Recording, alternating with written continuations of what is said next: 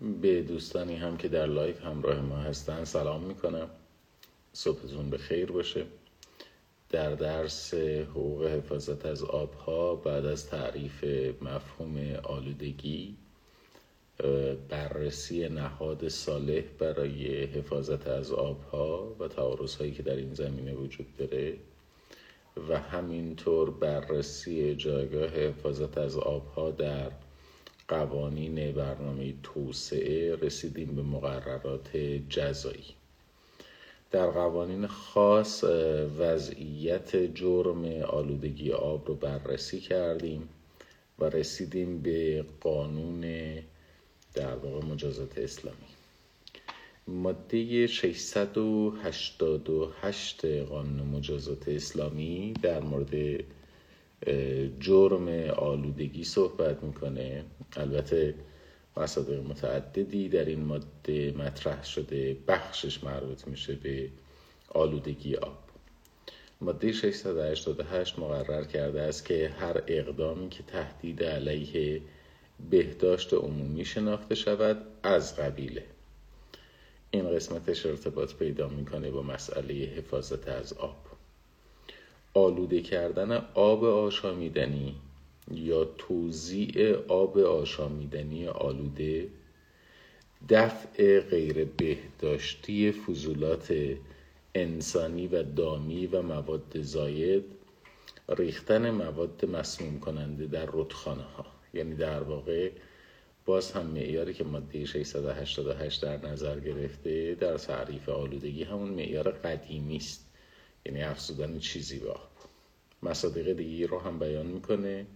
زباله در خیابان ها و کشدار غیر مجاز دام که موضوع بحث ما نیست و بعد می‌پردازه به موضوع فاضلاب. استفاده غیر مجاز فاضلاب خام یا پساب تصفیه خانه های فاضلاب برای مصارف کشاورزی ممنوع می باشد و مرتکبین چنانچه طبق قوانین خاص مشمول مجازات شدیدتری نباشند به حبس تا یک سال محکوم خواهند شد. تبصره یک مقرر کرده است تشخیص اینکه اقدام مزبور تهدید علیه بهداشت عمومی و آلودگی محیط زیست شناخته می شود و نیز غیر مجاز بودن کشتار دام و دفع فضولات دامی و همچنین اعلام جرم مذکور حسب مورد بر عهده وزارت بهداشت درمان و آموزش پزشکی سازمان حفاظت محیط زیست و سازمان دام پزشکی خواهد بود. خب خاطرتون باشه عرض کردم خدمتون که یک سری صلاحیت های موازی وجود داره در زمینه حفاظت از آب. در بعضی جاها اعطای صلاحیت شده است به سازمان محیط زیست کمان که در قانون محیط زیست اینجور هست.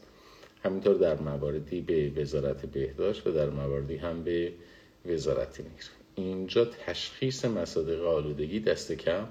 تا اونجایی که مربوط به آلودگی آب میشه چون این ماده فقط در مورد آلودگی آب صحبت نمی‌کنه ناظر خواهد بود بر صلاحیت های وزارت بهداشت و سازمان محیط زیست. خب.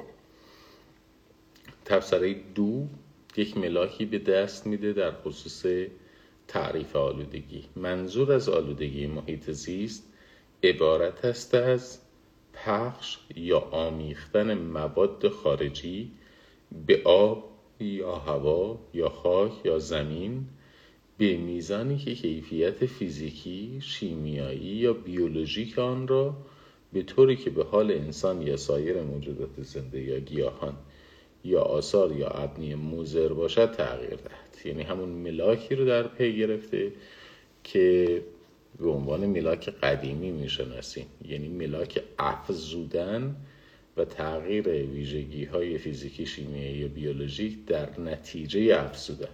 حالا اینکه اگر خاطرتون باشه در سیر تطور قوانین تعریف آلودگی دچار تغییر شده. یعنی امروز روز لازم نیست چیزی به آب اضافه بشه. کافی است از هر طریقی ویژگی های فیزیکی شیمیایی یا بیولوژیک آب دستخوش تغییر بشه.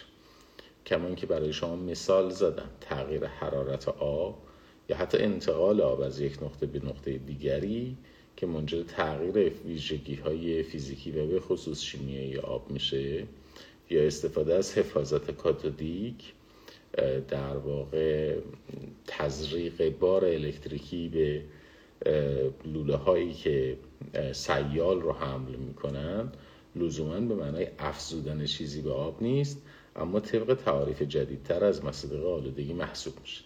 پس بنابراین قانون مجازات اسلامی در تعریف آلودگی یک مقدار عقب هستش در جرمنگاری یک مقدار عقب هستش نسبت به تعاریف جدیدتری که وجود داره. خب نکته مثبتش این هستش که فقط در مورد انسان حیوانات و گیاه صحبت نکرده در مورد ابنیه هم صحبت کرده که در قوانین قدیمی تر اشاره به این موضوع وجود داشت. ولی باز هم در خصوص اینکه مزر بودن به حال انسان به چه معناست؟ آیا باید ضرر بالفعلی وجود داشته باشه؟ یا خوف زیان کفایت می‌کنه. چون در معاهدات بین المللی همین که بالقوه بتواند تأثیر گذار باشد نه اینکه لزوما تأثیرش اثبات شده باشد برای احراز آلودگی کفایت می‌کنه. خب گذشته از قانون مجازات اسلامی آخرین قانونی که باید بررسی کنیم قانون حفاظت از دریاها و رودخانه های قابل کشتیرانی در مقابل آلودگی به مواد نفتی است. یک قانون خاصی در مورد آبها در در واقع در, در مورد مناطق آبی رودخانه ها و دریاها داره صحبت می‌کنه و معذرت می‌خوام از خدمتتون. و در مورد نوع خاصی از آلودگی یعنی آلودگی به مواد نفتی. این قانون مصوب 31 هست و سلسله در واقع مجازات هایی رو نسبت به اقدامات متخلفانه در نظر گرفته. لزوما حالا همه این اقدامات هم منجر به آلودگی نمیشن بلکه می‌توانند مقدمه ایجاد آلودگی تلقی بشن. ماده سه قانون حفاظت از دریاها و رودخانه قابل کشتیرانی در مقابل آلودگی به مواد نفتی مقرر کرده که تأسیسات نفتی و همچنین نفتکش ها کشتی ها و شناورهایی که در آبهای موضوع این قانون تردد یا توقف می کنند مکلفند دفتر ثبت نفت را نگهداری کنند. یکی از وظایفی که در واقع پیش بینی کرده است داشتن دفتری به نام دفتر ثبت نفت هستش که نداشتن این دفتر منصرف از اینکه آلودگی عملی ایجاد بشود یا نشود جرم انگاری شده برای جرایمی هم در نظر گرفته.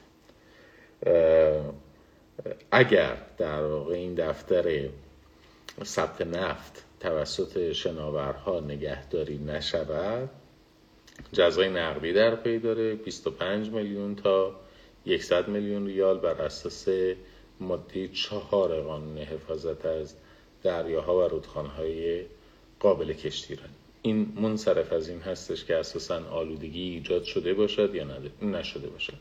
صرف نداشتن دفتر ثبت نفت باعث در واقع ارزم به خدمتون تحمیل این جریمه خواهد شد.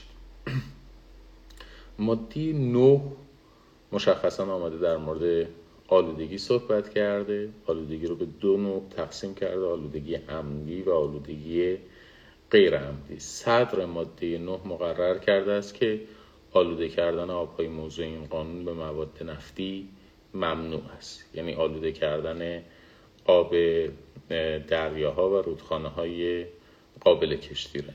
معنیش البته این نیستش که آلوده کردن سایر منابع آبی و مواد نفتی مجاز هستش. دوستان به خوبی مطلع هستن. بهتر از من که این قسمت از ماده مفهوم مخالف نداره. حالا بعدم نیست. اینجا تیمما و تبرکن یه اشاره بکنم. معمولا ما در گرفتن مفهوم مخالف دچار مشکل میشیم. مفهوم مخالف در جایی معنا داره که شما بیایید حکم رو منفی بکنید و در نتیجه منفی شدن حکم مذارت می‌خوام موضوع رو منفی بکنید و در نتیجه منفی شدن موضوع حکم هم منفی بشه. ما به این میگیم مفهوم مخالف. اما اگر شما موضوع رو تغییر بدید ما معمولا در گرفتن مفهوم مخالف دچار این اشتباه میشیم. اگر موضوع رو تغییر بدید و حکم رو منفی بکنید این از مصادیق مفهوم مخالف نیست. یعنی اگر ما بیایم راجع به سایر منابع آبی صحبت بکنیم به جای اینکه در مورد آلوده کردن آبهای رودخانه ها رودخانه های قابل کشتیرانی و دریاها به جای اینکه راجع به این موضوع صحبت بکنیم یا این موضوع رو منفی بکنیم بیایم برگردیم بگیم مثلا منابع آب ناشی از قنات یا منابع آب ناشی از چاه. بعد بیایم حکم منفی بکنیم. اینجا مفهوم مخالف نگرفتیم. این خیلی نکته مهم نیست. گفته می شود وقتی موضوع تغییر پیدا می‌کنه قاعده نسبت به موضوع جدید مسکوته. نفیان یا اثباتن تعیین کننده حکمی نیست. شما از این قاعده نمی‌توانید استنباط کنید که آلوده کردن سایر منابع آبی ممنوع هست یا ممنوع نیست. بعد مراجعه بکنید به سایر قوانین و نهایتا اگر قوانینی وجود نداشت مراجعه بفرمایید به اصول عملیه. در هر حال اون چیزی که ما در ماده 9 شاهدش هستیم ماده 9 نسبت به سایر منابع آبی. یعنی منابع آبی که رودخانه های قابل کشتیرانی نیستن دریاها نیستن مسکوت. حکمی مشخص نشده. اما همونطور که خدمتتون عرض کردم ماده 9 دو نوع آلودگی رو پیش بینی کرده. یکی ایجاد آلودگی عمدی و دیگری ایجاد کردن آلودگی غیر عمدی در صورت آلوده کردن عمدی یک مجازات حبس پیش بینی شده 6 ماه تا دو سال حبس یا جزای نقدی 20 میلیون ریال تا 5 میلیارد ریال. آلوده کردن در واقع به مواد نفتی به صورت غیر عمدی مجازات کمتری داره با مجازات حبس مواجه نیست جریمه نقدی داره از ده میلیون ریال تا یک میلیارد ریال. ماده ده در خصوص تعهدات شناورها بعد از ایجاد آلودگی صحبت کرده. یعنی اگر یک شناوری آلودگی ایجاد بکنه بعد از ایجاد آلودگی چه تعهداتی داره؟ ماده ده مقرر کرده است که مسئولان نفتکش، کشتی، شناور و تأسیسات نفتی مکلفن در صورت بروز آلودگی به هر دلیل. یعنی ماده ده منصرف از این است که آلودگی ایجاد شده آلودگی عمدی موضوع ماده نوه یا آلودگی غیر عمدی موضوع ماده نوه. به هر دلیل آلودگی ایجاد بشه مراتب را در اسرع وقت به مقامات نزدیکترین بندر ایران و مقامات محلی سازمان های حفاظت محیط زیست و شیلات ایران اطلاع دهند. یه وظیفه اطلاع رسانی بعد از ایجاد آلودگی هم در نظر گرفته شده. نقض در واقع این تعهد منصرف از اینکه ممکن است یک تخلف انضباطی محسوب بشه چون بخش قابل توجهی از در واقع این شناورها شناورهایی که عامل مواد نفتی هستن شناورهای دولتی هستن منصرف از مجازات انضباطی و سایر مجازات. یک جزای نقدی هم پیش بینی شده از 20 میلیون ریال تا 5 میلیارد ریال. ماده 14 اون هم به مسئله ایجاد آلودگی می‌پردازه در مورد دستور العمل هاست. یعنی در واقع اینجا هم ما در مورد اصل آلودگی صحبت نمی کنیم ممکن است که آلودگی ایجاد نشده باشه ولی به خاطر نقض دستورالعمل ها مجازاتی اعمال بشه. کما اینکه مثلا نداشتن دفتر ثبت نفت هم لزوما به ایجاد آلودگی منجر نمیشه. اما صرف نداشتن دفتر ثبت نفت منجر به تحمیل جریمه خواهد شد. رعایت نکردن دستورالعمل ها هم در زمینه مبارزه با آلودگی منصرف از اینکه آلودگی ایجاد شده است یا نشده است مجازات و جزای نقدی در پی داره. ماده 14 مقرر کرده است که چنانچه مسئولان وقوع آلودگی که دستورهای سازمان بنادر و دریانورد ایران که به منظور جلوگیری از گسترش آلودگی به آنها ابلاغ می شود اجرا ننمایند باید جزای نقدی بپردازند. 25 میلیون ریال تا 50 میلیون ریال. یعنی دقت بفرمایید. مسئله گسترش آلودگی یک چیزه. مسئله رعایت نکردن دستورالعمل های جلوگیری از آلودگی یا توسعه آلودگی مسئله دیگری است.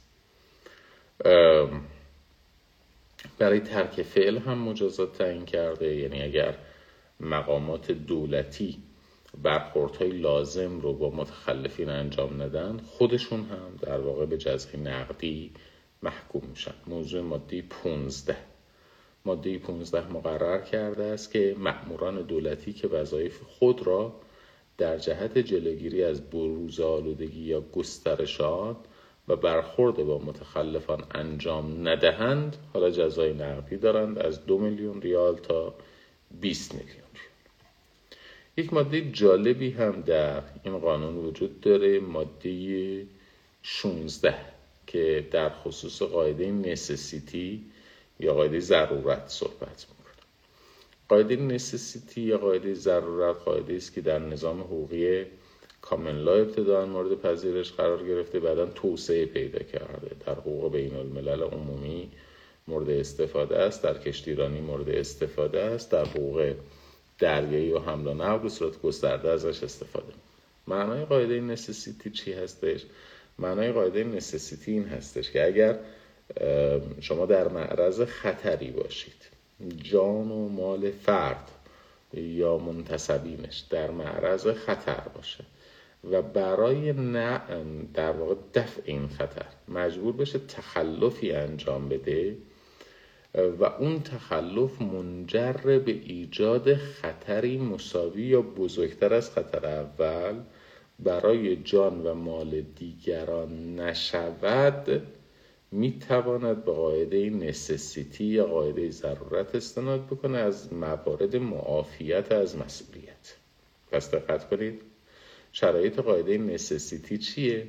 یک لازم هستش فرد یا منتصبین او؟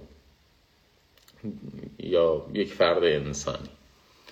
در معرض خطر جدی باشد خودش یا اموالش جانش یا اموالش. در معرض خطر جدی باشه و برای دفع اون خطر اقدام متخلفانه ای انجام بشه.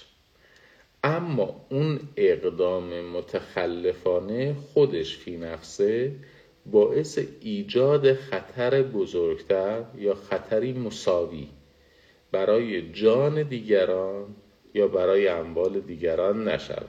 اینجا به قاعده نسسیتی یا قاعده ضرورت میشه استناد کرد برای معافیت از مسئولیت. کیس های بسیار جالبی هم داره. مثلا در زمان حمله بریتانیا و ایالات متحده امریکا به عراق در جنگ در جنگ دوم خلیج فارس هم نه در زمان عرض بکنم خدمتون. اشغال عراق یه سری اطلاعات محرمانه در سیستم های امنیتی بریتانیا دلالت می‌کرد بر اینکه قصد بریتانیا برای حمله به عراق مبتنی بر اطلاعات دروغه.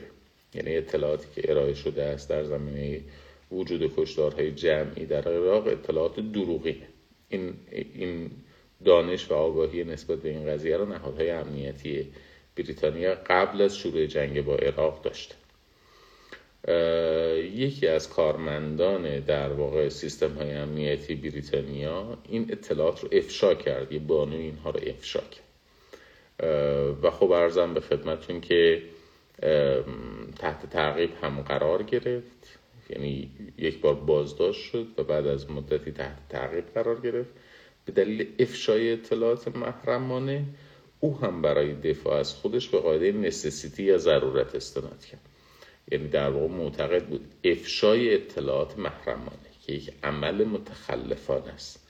ضروری بوده است برای حفظ جان سربازان بریتانیایی. جلوگیری از ورود سربازان بریتانیایی به جنگی که حیات اونها را به خطر میندازه. پس بنابراین برای حفظ جان سربازان حفظ جان فرد ضرورت داشته است که یک عمل متخلفانه انجام بشه یعنی افشای اطلاعات. و افشای این اطلاعات خودش ایجاد خطر بزرگتر یا خطری مساوی برای حیات افراد یا برای اموال افراد نمی‌کنه. البته این پرونده نهایتا منجر به صدور رأی نشد چون در واقع دولت بریتانیا و نهادهای امنیتی شکایتشون رو علیه این بانو پس گرفتن و حکم براعت صادر شد بدون اینکه دادگاه وارد رسیدگی ماهوی بشه. این توضیح رو از این جهت عرض کردم که ماده 16 هم در خصوص قاعده necessity ست یعنی اگر آلودگی ایجاد بشود برای حفظ جان یا برای حفظ اموال اما ایجاد اون آلودگی خودش فی‌نفسه خطری مساوی یا بزرگتر از آلودگی ایجاد شده برای جان و مال افراد نکنه از موارد معافیت از مسئولیت خواهد بود. ماده 16 مقرر کرده است که مرتکبان آلودگی عمدی با حصول شرایط زیر مجازات نمی شود. اون جریمه در واقع آلودگی غیر نقدی رو باید پرداخت آلودگی غیر عمدی رو باید پرداخت بکنن ولی مشمول مجازات نمیشه الف ایجاد آلودگی برای رفع خطر از کشتی نفتکش یا تأسیسات نفتی و یا نجات جان اشخاص ضروری باشد. ببینید ارکان قاعده نسیسیتی یا ارکان قاعده ضرورت یواش یواش در این ماده شکل می‌گیره. به خطر به طور عمدی ایجاد نشده باشد.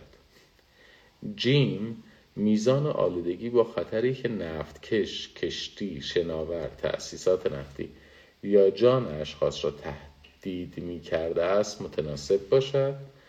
دال پس از وقوع آلودگی فورا اقدامات لازم را به منظور جلوگیری از گسترش و رفع آثار آن انجام داده باشند پس بنابراین می‌بینیم که در ماده 16 هم قاعده نسیسیتی به رسمیت شناخته شد فل جمله عرض بکنم که قانون جلوگیری از ایجاد آلودگی در رودخانه های قابل کشتیرانی و دریاها به مواد نفتی در مواد سه چهار و ماده نه تا نه ده چهارده پونزه و شونزده یک بار دیگه مرور بکنیم. در مواد سه چهار نه ده چهارده پونزده و شونزده مقررات کیفری مربوط به آلودگی دریاها و رودخانه های قابل کشتیرانی رو مشخصا به مواد نفتی بیان کرد. به این ترتیب بررسی ما در مورد قوانین ناظر بر ایجاد آلودگی هم به پایان می‌رسه. خانم جامع بزرگی سوال کردن که در خصوص آلودگی نفتی ناشی از کشتی ها دولت متحد میشه یا اون معمور اون چیزی که ظاهر قانون هستش دلالت می‌کنه بر مسئولیت معمور برای جبران خسارت در نظام حقوقی داخلی ایران. موضوع دیگه که انشاءالله امروز باید بهش بپردازیم آغاز بکنیم. البته بعید می‌دونم که این موضوع رو بتوانیم در این جلسه تمام بکنیم. مسئله مراجع شبه قضایی رسیدگی کننده به وضعیت آب در ایران هستند. یه بار مرور بکنیم ببینیم چه مسیری رو با هم دیگه اومدیم. در این چند جلسه راجع به تعریف آلودگی آب با هم دیگه صحبت کردیم. در مورد مقام صالح برای نظارت بر موضوع آلودگی آب هم صحبت کردیم.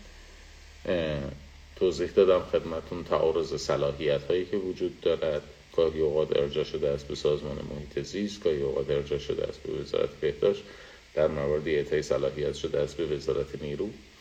بعد اومدیم جایگاه حفاظت از آب رو در قوانین توسعه دیدیم و در سایر قوانین بالادستی یعنی سیاست های کلی قوانین توسعه رو هم نگاه کردیم. سیاست های کلی مربوط به توسعه علمی کشور رو هم نگاه کردیم. اصلا بالا دستی آب رو هم نگاه کردیم.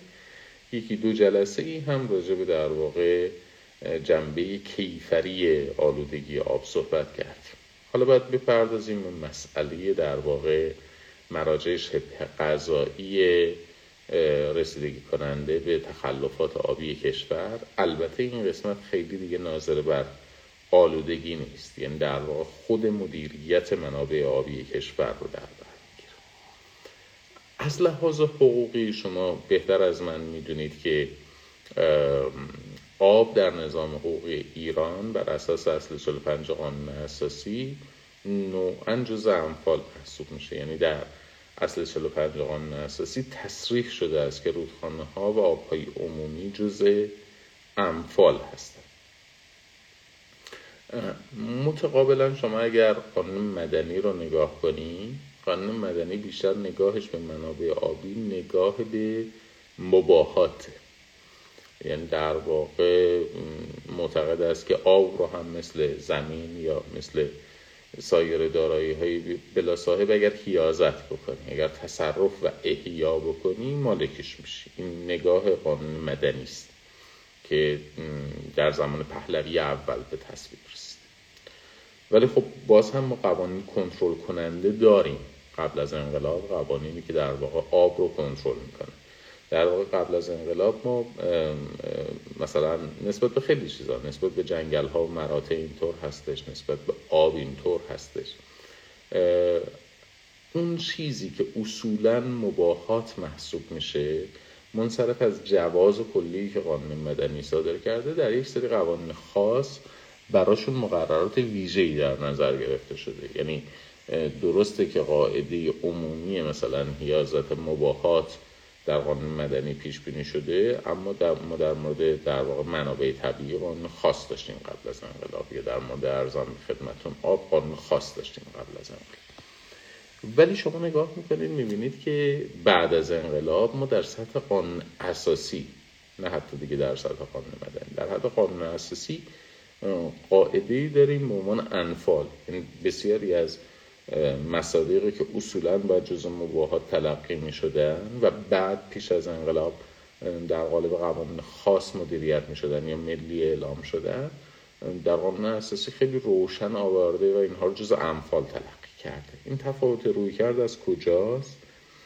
از این جهت هستش که انفال متعلق به حکومت اسلامی است خیلی نکته مهمی از لحاظ فقهی جزء یافته های من هم نیستش. این در واقع از فرمایشات استاد بزرگوار جناب آقای دکتر داماد هستش.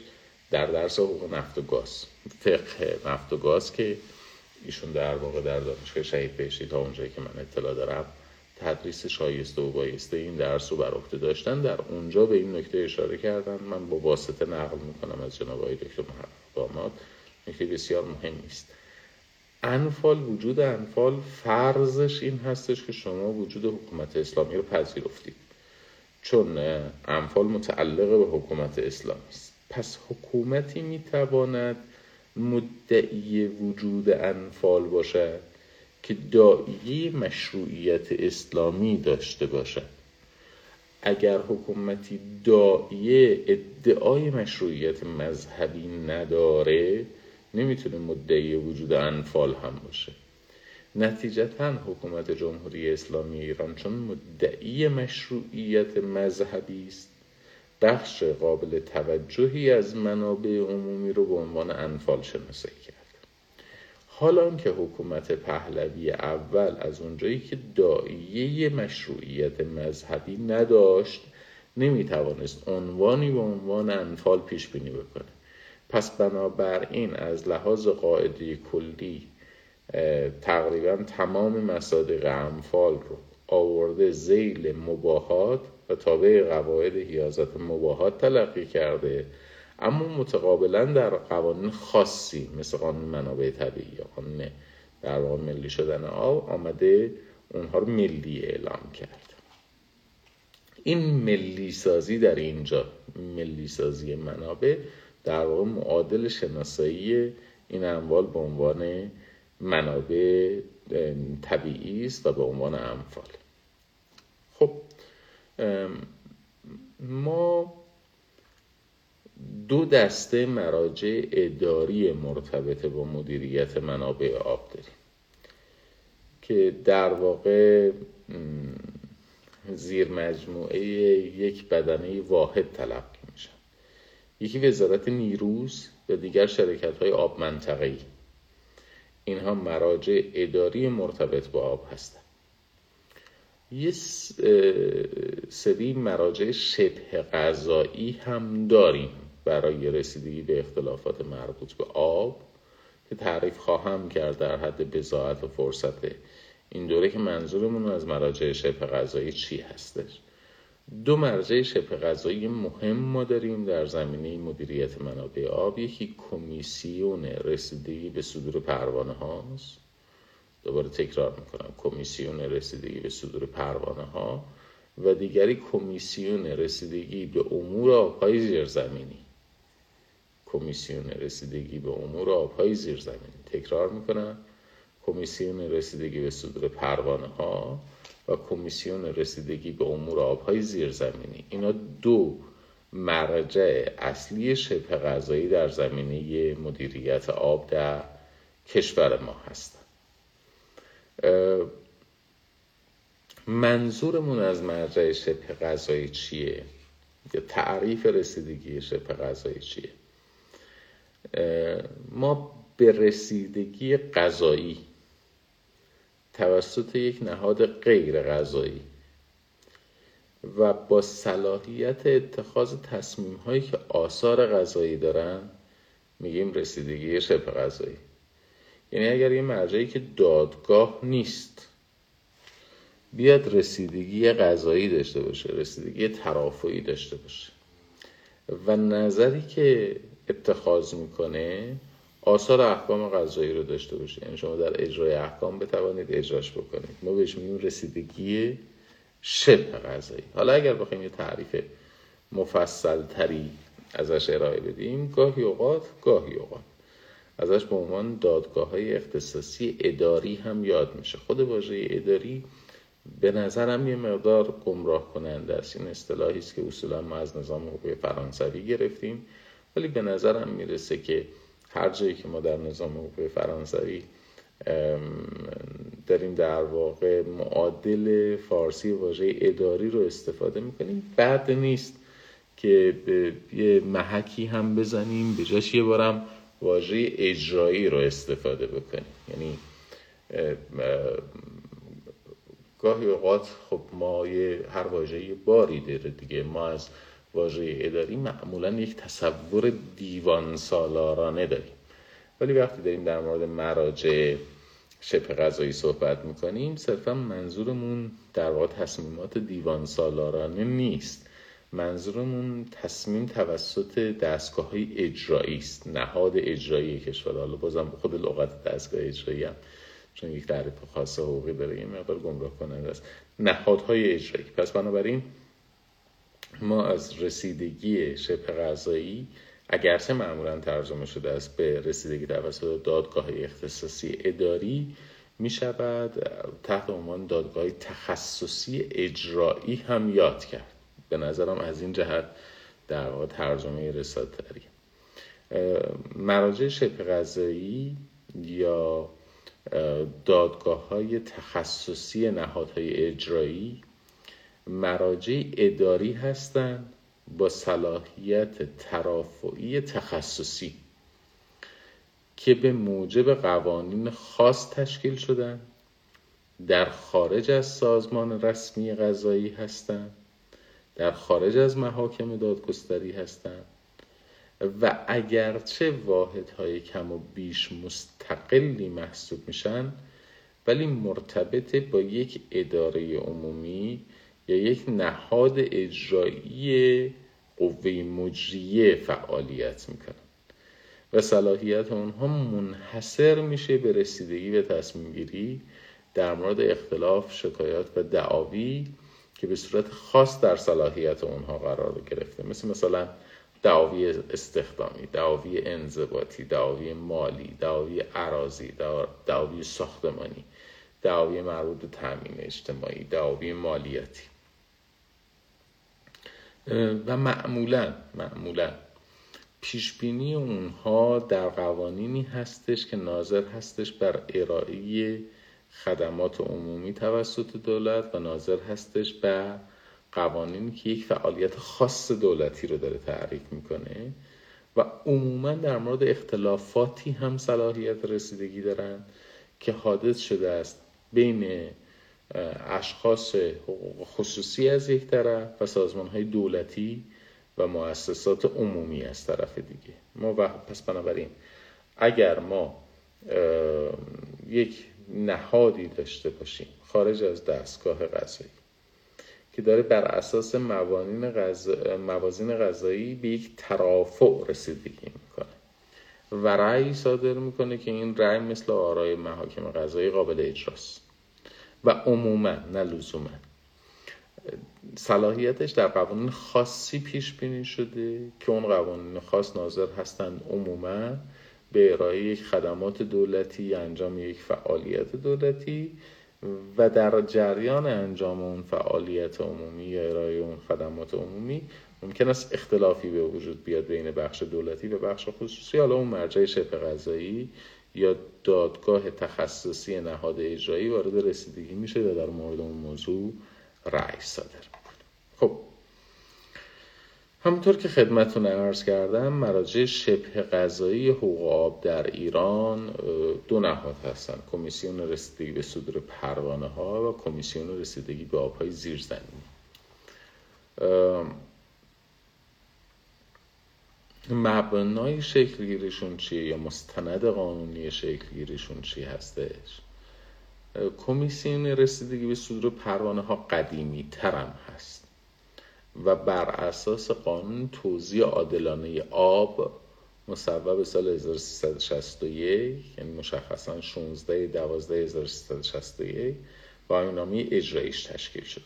پس بنابراین کمیسیون رسیدگی به صدور پروانه ها نهادی است قدیمی تر ناشی از قانون توزیع عادلانه آب و همینطور آینامه اجرایش کمیسیون رسیدگی به آبهای زیرزمینی. جدیدتره تقریبا میشه گفت عمر زیادی هم ازش نگذشته. بر اساس قانون تعیین تکلیف چاههای آب فاقد پروانه بهره برداری مصوب 13 4 1389 و آینامه اجرایی اون به تصویه به منصه زهود رسیده و تأسیس شده. صلاحیت هم با همدیگه متفاوت این دوتا رو با همدیگه قاطی نکن. پس کمیسیون رسیدگی به صدور پروانه ها مبناش قانون توزیع عادلانه آب یه در قوانین دیگه هم به صلاحیتاش اشاره شده. و کمیسیون رسیدگی به آبهای زیرزمینی که مبناش در واقع ارزان به خدمتون قانون تعیین تکلیف چاهای آب فاقد پروانه است. برای برداشت آب بر اساس قانون توزیع عادلانه آب مصوب سال 1361 دو جور ضابطه در نظر گرفته شده. یعنی در دو محدوده در دو منطقه مختلف دو ضابطه متفاوت در نظر گرفته شده برای برداشت. آب مناطق رو تقسیم کردن به مناطق غیر ممنوعه و مناطق ممنوعه. غیر ممنوع از لحاظ برداشت آب و ممنوع از لحاظ برداشت آب. در منطقه غیر ممنوعه یعنی در مناطقی که برداشت آب ممنوع نیست احداث چاه و استفاده از آب برای مصارف خاصی یعنی برای مصرف خانگی برای مصرف آشامیدنی و برای باغچه. یعنی در مواردی که ما در مورد استفاده کشاورزی صحبت نمی کنیم در مورد استفاده صنعتی هم صحبت نمی کنیم. در مناطق غیر ممنوعه اگر نوع مصرف مصرف خانگی باشه مصرف آشامیدنی باشه یا برای باغچه باشه. احداث چاه و استفاده از آب ممنوع نخواهد بود. منوط به اینکه میزان آبدهی از 25 متر مکعب روزانه تجاوز نکنه. پس اگر یک منطقه ممنوعه نباشد داریم شرایط رو بررسی می‌کنیم. اگر منطقه ممنوعه نباشد دو اگر استفاده از آب برای مصرف خانگی آشامیدنی و یا باغچه باشد و سه میزان دبی یا آبدهی از 25 متر مکعب تجاوز نکند به این سه شرط. استفاده از آب و احداث چاه نیازمند اخص مجوز نیست. اما باید به اطلاع وزارت نیرو برسه چون وزارت نیرو باید بتواند نظارت بکند که این شرایط رعایت شده یا نشده. البته از اون چاه می‌تواند وزارت نیرو برای کارهای تحقیقاتی و پژوهشی هم استفاده بکنه ولی در این موارد عقص مجوز لازم نیست اما اطلاع رسانی به وزارت نیرو لازم هست. مبناش هم ماده پنج قانون توزیع عادلانه آب این شرایط استفاده از منابع آبی است در مناطق غیر ممنوع. در مناطق ممنوع کاملا وضعیت متفاوته. در مناطقی که بهره برداری از منابع آبی توسط بخش خصوصی ممنوعه. دقت بفرمایید. در مواردی در مناطقی که استفاده از آب از منابع آبی توسط بخش خصوصی ممنوعه. یعنی آب در اختیار دولته بر اساس قانون ملی شدن آب. آب در اختیار دولت. در مناطق ممنوعه حفر چاه حفر قنات. یا توسعه چشمه منوط به تصویب وزارت نیروه. ماده سه قانون توزیع عادلانه آب ماده پنج داره در مورد مناطق غیر ممنوعه صحبت می‌کنه. ماده سه در مورد مناطق ممنوع بر اساس ماده یک آینامی اجرایی آینامه اجرایی قانون توزیع عادلانه در مناطق ممنوع تقاضای حفر چاه یا حفر قنات یا ارزم به خدمتون توسعه چشمه. در هر منطقه باید به سازمان یا شرکت های تابعه وزارت نیرو تقدیم بشه. که الان هم ارزم به خدمتون که شرکت های آب منطقه ای هستند تقریبا ما در تمام منطقه کشور شرکت های آب منطقه ای رو داریم در جاهایی که حالا ارزم به خدمتون پیش بینی شده است مراجعه به سازمان های دولتی در محل بر اساس قوانین جاری کشور همه اینها در واقع متمرکز شدن در استانداری. خود متن ماده یک آینامه اجرایی قانون توزیع عادلانه آب در خصوص مناطق ممنوعه و مراجعه به وزارت نیرو برای اقصا مجوز اینطور مقرر کرده است که هر شخص اعم از حقیقی و حقوقی و وزارتخانه ها و دستگاه ها و ارگانهای دولتی و نهادهای انقلاب اسلامی بخواهند از آبهای زیرزمینی در هر نقطه از کشور به وسیله حفر چاه و یا احداث قنات و یا از طریق تعمیق یا تغییر محل چاهای موجود و ادامه پیشکار قنات. ادامه پیشکار قنات یعنی در واقع توسعه دادن قنات. چون قنات که خط در واقع ارزم به خدمتون ممتد هسته. شما وقتی در واقع قنات رو می شکافید و این خط ممتد رو توسعه می‌دید بهش میگن ادامه پیشکار قنات. در هر حال ادامه پیشکار قنات و توسعه چشمه یا طرق دیگر استفاده کنند به استثنای چاههای واقع در مناطق غیر ممنوعه. مشمول ماده پنج قانون توزیع عادلانه آب باید تقاضای کتبی خود را به سازمان یا شرکت های آب تابعی وزارت نیروژ یا شعبان تسلیم نمایید پس بنابراین دو تا منطقه رو در نظر گرفتیم. مناطق غیر ممنوعه یعنی مناطقی که با وجود قانون ملی شدن آب و با وجود قانون توزیع عادلانه آب افراد می توانند برداشت آب بکنن. با شرایطی که اونجا وجود داره یعنی اونجا هم مبسوط نیستن. برای اینکه ارزان به خدمتون منطقه غیر ممنوعه باشد استفادهشون استفاده شرب خانگی یا باغچه باشد یعنی برای استفاده کشاورزی یا صنعتی نباشه. و 25 متر مکعب دهی روزانه یا آبدهی روزانش باشه می توانند بدون عقص مجوز برداشت آب بکنن اما باید اطلاع بدن به وزارت نیرو. در مناطق ممنوعه باید از وزارت نیروی یا در واقع شرکت های آب منطقه‌ای عقص مجوز بکنن.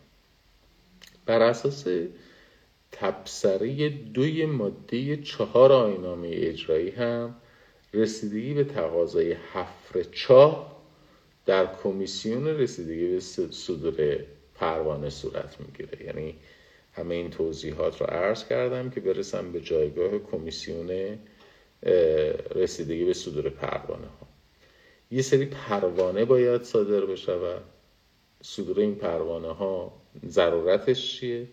در مناطق ممنوع. شما وقتی می‌خواهید آب برداشت بکنید باید برید پروانه بگیرید. از وزارت نیروی شرکت های آب منطقی. این پروانه رو چه کسی چه نهادی صادر می‌کنن؟ نهادی به اسم کمیسیون رسیدگی به صدور پروانه ها ولی ما چرا میگیم که این کمیسیون مرجع شبه قضایی هم محسوب میشه؟ چون در مورد بعضی از اختلافات ناشی از صدور پروانه ها صلاحیت رسیدگی داره. مثل, مثل اینکه مثلا ارزم به خدمتون من یه چاهی داشتم. داشتم از چاه خودم برداشت می‌کردم. بعد کمیسیون رسیدگی به صدور پروانه ها به شما که همسایه من هستید هم اجازه حفر چاه داده. حالا بعد از حفر چاه شما میزان آبدهی چاه من کاهش پیدا کرده. این میشه یه اختلافی بین من و شما. این اختلاف کجا رسیدگی می‌کنه؟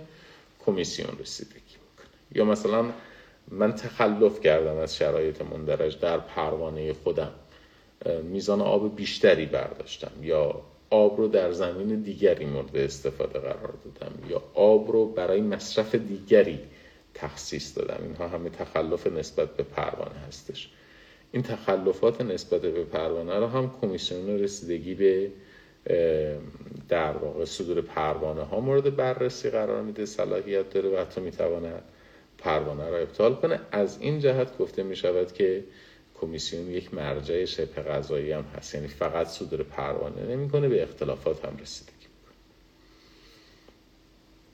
اعضای کمیسیون چه کسانی هستند خواهش می‌کنم به تخصص این اعضا توجه بکنید چون در کمیسیون تعیین تکلیف آبهای زیرزمینی در اونجا هم تقریبا ترکیب مشابهی وجود داره. هرچند که اعضای این دو کمیسیون نمی‌توانند افراد واحدی باشند اما ملاک هایی که تعریف شده صلاحیت هایی که تعریف شده برای عضویت در کمیسیون رسیدگی به صدور پروانه ها تقریبا همون صلاحیت هایی هستش که ما در مورد ارزم خدمتتون کمیسیون رسیدگی به آبهای زیرزمینی هم باش مواجه هستیم. یه سلسله تخصص هایی پیش بینی شده است برای عضویت در این کمیسیون. یعنی هر کسی با هر سطح سواد اطلاعاتی نمی‌تواند عضو کمیسیون رسیدگی به صدور پروانه های کمیسیون در واقع آبهای زیرزمینی باشه. سه تا عضو داره کمیسیون رسیدگی به صدور پروانه ها یک کارشناس آبهای زیرزمینی یا کارشناس زمین شناسی که باید ده سال سابقه کار داشته باشه و زمینه کاریش هم باید حفاظت یا مطالعات آبهای زیرزمینی باشه. پس یه کارشناس آبهای زیرزمینی یا کارشناس زمین شناسی سابقه کارش ده سال. زمینه فعالیتش حفاظت یا مطالعات آبهای زیرزمینی. عضو دوم یک کارشناس رشته کشاورزی. اون هم با ده سال سابقه زمینه فعالیتش حفاظت از منابع آب یا اقتصاد آب کشاورزی باید باشه. البته این عضو رو اداره کشاورزی معرفی می‌کنه. عضو سوم یک کارشناس حقوقی با ده سال سابقه حقوقی. حالا اگر در واقع در تمام کشور در تمام استانهایی که داریم صحبت می‌کنیم لزوما پیدا نکردیم کارشناسی رو که در واقع ده سال سابقه کار داشته باشه اگر کارشناس با ده سال سابقه در دسترس نبود امکان استفاده از کارشناسانی که پنج سال سابقه هم دارند وجود داره. یعنی می شود به عنوان جایگزین در شرط فقدان از کارشناسانی با پنج سال سابقه استفاده کرد.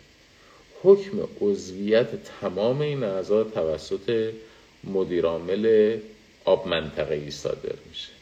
فقط یکی از این اعضا یعنی کارشناس کشاورزی رو اداره کشاورزی معرفی می‌کنه مدیر عامل شرکت آب منطقه ای براش حکم می‌زنه.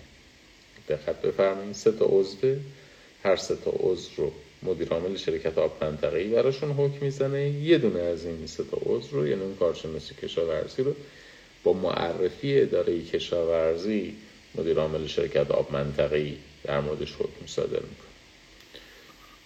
اینکه آیا امکان تشکیل شعب متعددی وجود داره یا نداره؟ یعنی مثلا در استان وسیع مثل استان اصفهان در استان وسیع مثل استان سیستان بلوچستان خب طبیعیه که با یه دونه کمیسیون رسیدگی به صدور پروانه های سه نفره در کل استان نمیشه همه فعالیت ها رو پوشش داد.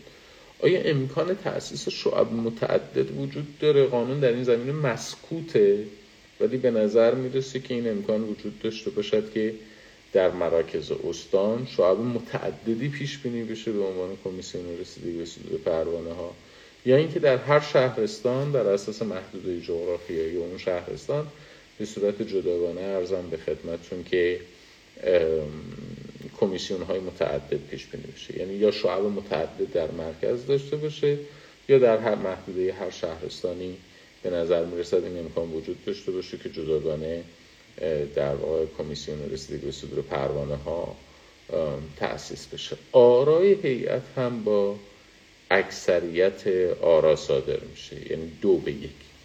حالا اینکه در واقع تشکیل جلسات با سه نفر از اعضا معتبر هستش یا با دو نفر از اعضا هم در واقع کمیسیون می‌تواند تشکیل جلسه بده. به نظر می‌رسه که حتی با دو نفر هم می‌تواند تشکیل جلسه بده. چون اگر دو نفر حاضر باشن اکثریت حاضر هستن و اون دو نفر اگر رأی مثبت بدن مسبب هم تلقی میشه. ولی بعضی شبهه کردن که برای تشکیل جلسات کمیسیون رسیدگی صدور پروانه ها حضور هر سه نفر لازم هستش.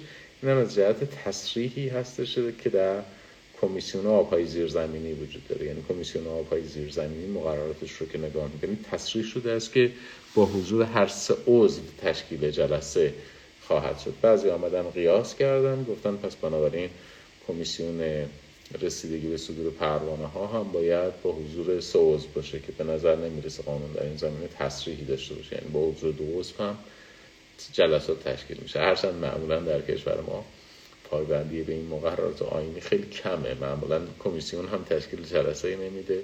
سببات رو دستگردون می‌کنن که خب کار درستی نیستش دیگه. به هر حال مسئله برداشت آب هستش و باید به صورت جدی نسبت بهش نظارت صورت بگیره.